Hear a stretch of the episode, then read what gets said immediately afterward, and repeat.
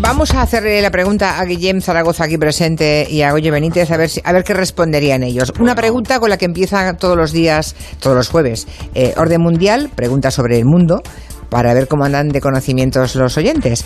La ponemos en Twitter y pueden ustedes votar. Y dentro de un cuarto de hora vemos cómo va la cosa, quién ha ganado y si han acertado o no han acertado.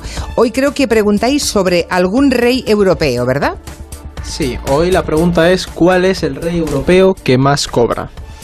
Uno, el, el, rey, de España, europeo que más cobra. Vale, tenemos el rey de España, el duque de Luxemburgo o Eh. el príncipe de Mónaco. rey de España, el duque de Luxemburgo, ¿no es el gran duque de Luxemburgo? Es el gran duque, ¿no? Ay, no lo sé. Me parece que es Sí, el sí, gran sí, duque. sí, sí, es Vale. el gran duque de Luxemburgo. El gran duque de Luxemburgo o el príncipe de Mónaco. ¿Quién de los tres cree usted que cobra más? Nos lo puede contar en Twitter. ¿Le doy al pulsador no, ya? No le des, dile. Ah, no. ¿Qui- ¿Quién crees tú? Yo, hombre, el Gran Duque. ¿El de Luxemburgo? Bueno, Luxemburgo y Mónaco se dedican a lo mismo, ¿eh? Ya, en realidad. pero no sé, yo creo que el de Mónaco igual tiene... em, eh, no Po- sé. se, se corta un poco más que No, digo, igual es autónomo, Vale. se paga su autónomo o algo y no tiene... Ya. Yo creo que el Gran Duque... Tú eh, sí pilla el gran duque. ¿Y tú qué Sí. opinarías? Yo el de Mónaco. El de Mónaco. El de España no decís. Bueno, vale, No, pues venga, no. ustedes pueden votar en la página de Twitter o nos llaman al 638-442 y nos dicen... ah, cu- 638-442-081. Creo que dije el teléfono por la mitad. Que lo hagan completo. sí. Sí. Eh, que Y dos números más, ¿no? Adivínenlo. bueno, por correo electrónico hay un oyente que os preguntó, un oyente que se llama Castro de apellido, no sabemos el nombre, que ha visto que en Mali el nuevo gobierno ha dejado en libertad a los terroristas a cambio de que liberasen rehenes que tenían esos terroristas, ¿no? Y os pide que le contéis un poco qué está ocurriendo en Mali. Eduardo.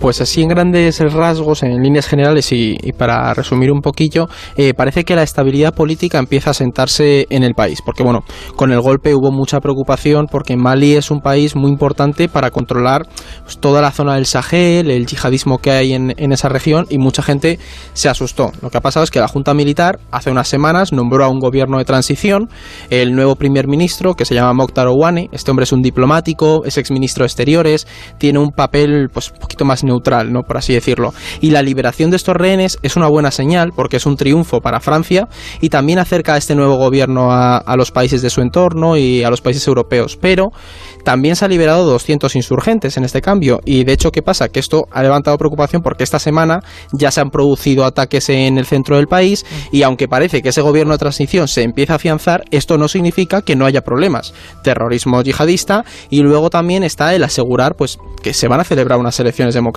porque por ahora hay, hay un gobierno pero tendremos que ver si finalmente llegan esas elecciones. Exacto. La semana pasada dijimos que este mes eh, en orden mundial eh, vamos a ir explicando claves para que los oyentes cuando lleguen las elecciones de Estados Unidos entiendan cuál es allí el sistema electoral perfectamente, ¿no? Y se va acercando ese 3 de noviembre, la campaña se va calentando, hemos visto a Trump desbocado, ¿no? Sacando toda la artillería electoral, ataques en redes sociales a, a su contrincante, ataques cada vez más feroces, mítines masivos sin mascarilla, en fin, a su, bola, ¿no? Pero más allá del ruido, ¿qué temas son los que realmente veis que están marcando la campaña electoral? ¿Cuáles son los asuntos que creéis que pueden decidir las elecciones? Pues mira, quizá de un poco, bueno, de forma un poco contraria a lo que se puede pensar, la mayor preocupación ahora mismo de los estadounidenses es no es la pandemia, sino la economía.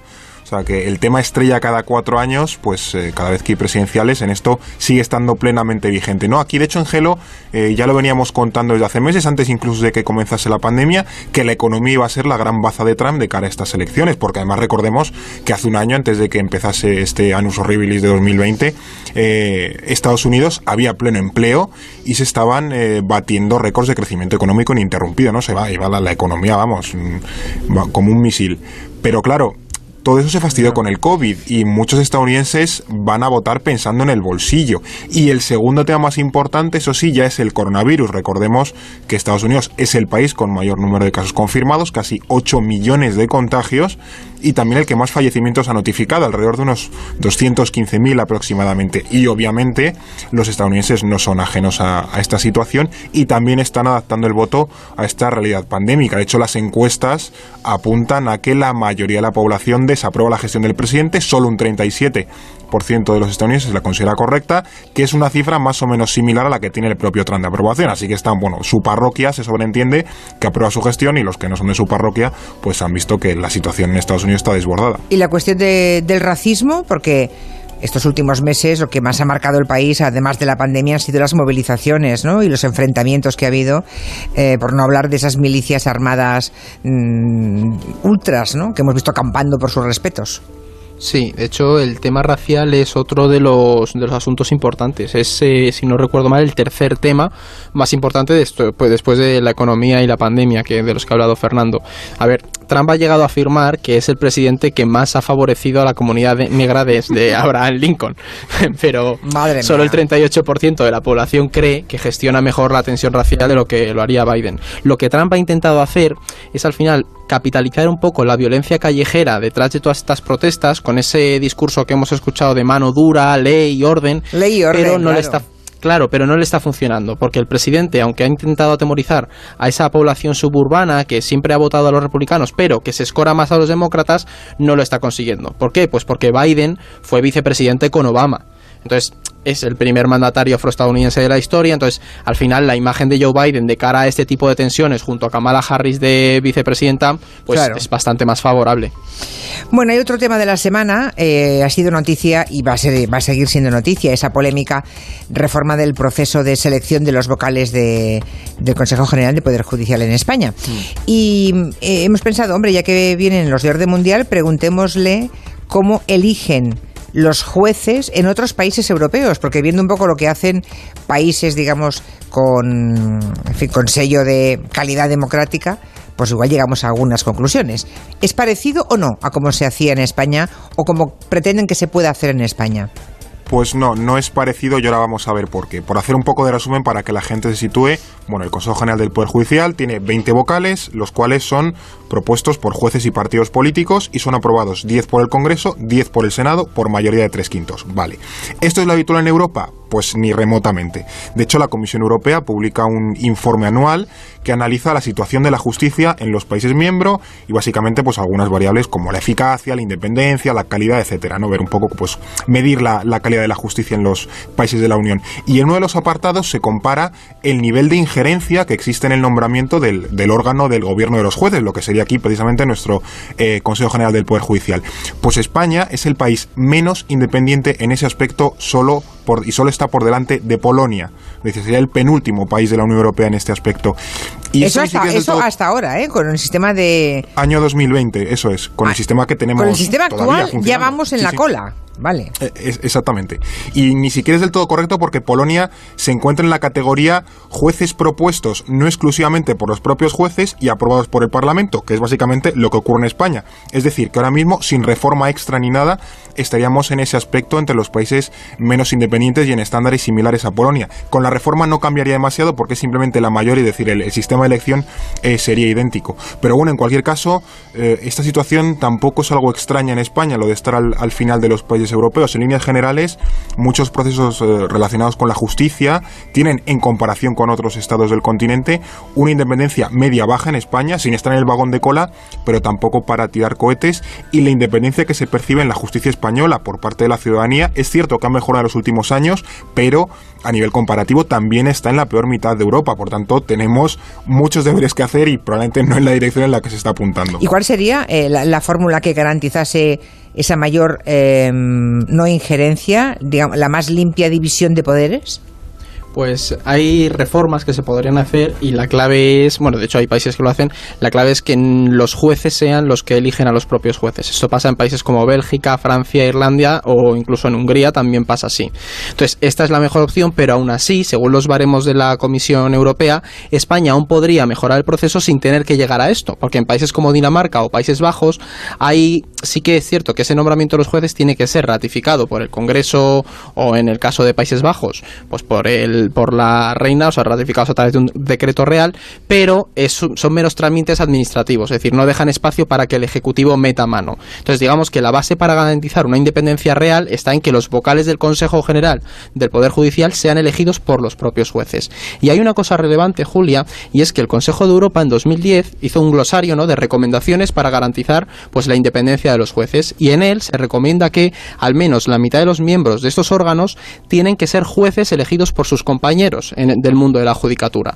Y actualmente en España, de los 20 vocales, 10 son elegidos por el Congreso y 10 por el Senado. Y los que vienen en la lista que presentan los jueces son propuestos para su elección, que no votados directamente por los jueces. Entonces, como ha dicho Fernando, la clave sería que por lo menos la mitad de esos fueran elegidos directamente por los jueces, para ir acercándonos un poco más a los estándares mm, aceptables que considera la Comisión Europea.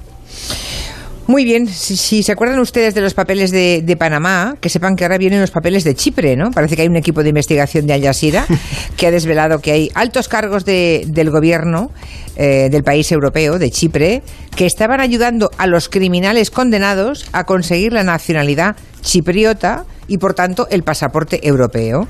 O sea, un gobierno delinquiendo. Sí, más es un descubrimiento bastante importante porque pone en entredicho al gobierno de Chipre y a todo el sistema de gestión de la ciudadanía. Bueno, en realidad a todo el sistema, porque la investigación ha revelado una red de corrupción que llegaba hasta las esferas más altas del Estado. ¿Y cómo funcionaba esto? Pues bueno, se utilizaba un programa especial para conseguir la ciudadanía que servía como vía de acceso a estos criminales. A cambio de una módica inversión de 2,5 millones de dólares, el criminal y su familia podía conseguir la ciudadanía fácilmente saltándose toda la legislación legislación internacional. Y por tanto ya era este europeo, claro. Claro, este programa se lanzó durante la época de recesión pues como una forma de conseguir eh, ingresos para el, el país, pero ha terminado siendo un caladero de corrupción. Y según ha revelado esta investigación, Julia, unas 2.500 personas y sus familiares se beneficiaron de este programa. Y, muchas de ellas tenían antecedentes penales y además estaban sancionados por la propia Unión Europea. Entonces el gobierno chipreta pues ya ha anunciado que lo va a eliminar, pero esto tiene que servir de aviso a países como Malta o Portugal que tienen tienen programas de inversión a través de la ciudadanía similares. Entonces sí que ha sido un escándalo curioso y está saliendo, o sea, rodarán cabezas políticamente hablando en Chipre. Y de esos 2.500 no habrá un español, ¿no? Si lo hay, pues no sabemos. eso todavía no, no, no puede, a ver, técnicamente no podría haberlo porque es tiene el pasaporte europeo, pero sí que a latinoamericanos habrá seguramente. Hay mucho chino y mucho ruso. Mucho ruso, sí, mucho ruso y mucho chino. Vaya, vaya con el gobierno de Chipre. Bueno, llegamos a los últimos minutos. Vamos a ver cuál es el rey que cobra más, a ver qué dicen los oyentes. Han votado muchas personas, ¿eh? Y por lo que veo, la mayoría, casi un 60%, el 58,9% cree que el rey o en fin, el monarca o eh, la realiza que cobra más, es el príncipe de Mónaco. Le sigue el duque de Luxemburgo, que creen los oyentes en un 24,9%, que es el que más cobra. Y por último lugar, en último lugar, el rey de España, según el 16,1% de los oyentes, es el que más cobra. ¿Ha ganado la audiencia o no? La audiencia lleva dos semanas con muy buen tino, porque efectivamente el monarca europeo en este caso príncipe que más cobra es Alberto II de Mónaco, además con diferencia, tiene un salario anual de 8 millones de euros.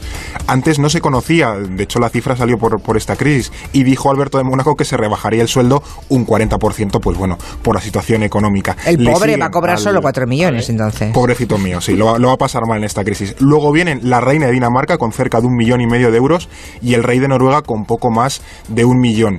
¿Y Felipe VI dónde está? Pues es de los junto con además el Gran Duque de Luxemburgo, de los mileuristas de la eh, realeza europea, porque solamente cobra 2.400, eh, perdón, dos, sí, 240.000 euros al año. Entonces, bueno, está de los más bajos del viejo continente en cuanto a salario. Pero hablamos de sueldo como rey, digamos. No, no quiere decir que sea toda, no, no es toda la asignación de la Casa Real, ¿eh?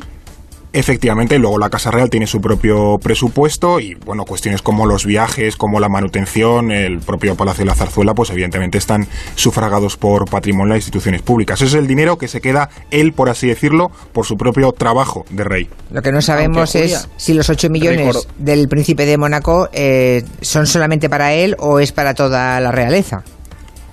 bueno, luego las casas reales tienen sus eh, presupuestos. De hecho, la única excepción en este caso es eh, Liechtenstein, eh, porque el reino cobra, eh, tiene sus propias empresas y cosas privadas suyas y de ahí saca su salario. O sea, es tan rico que dicen, mira, ya es que ya ni cobro, no me merece la pena, ya me gano yo el dinero y, y represento al...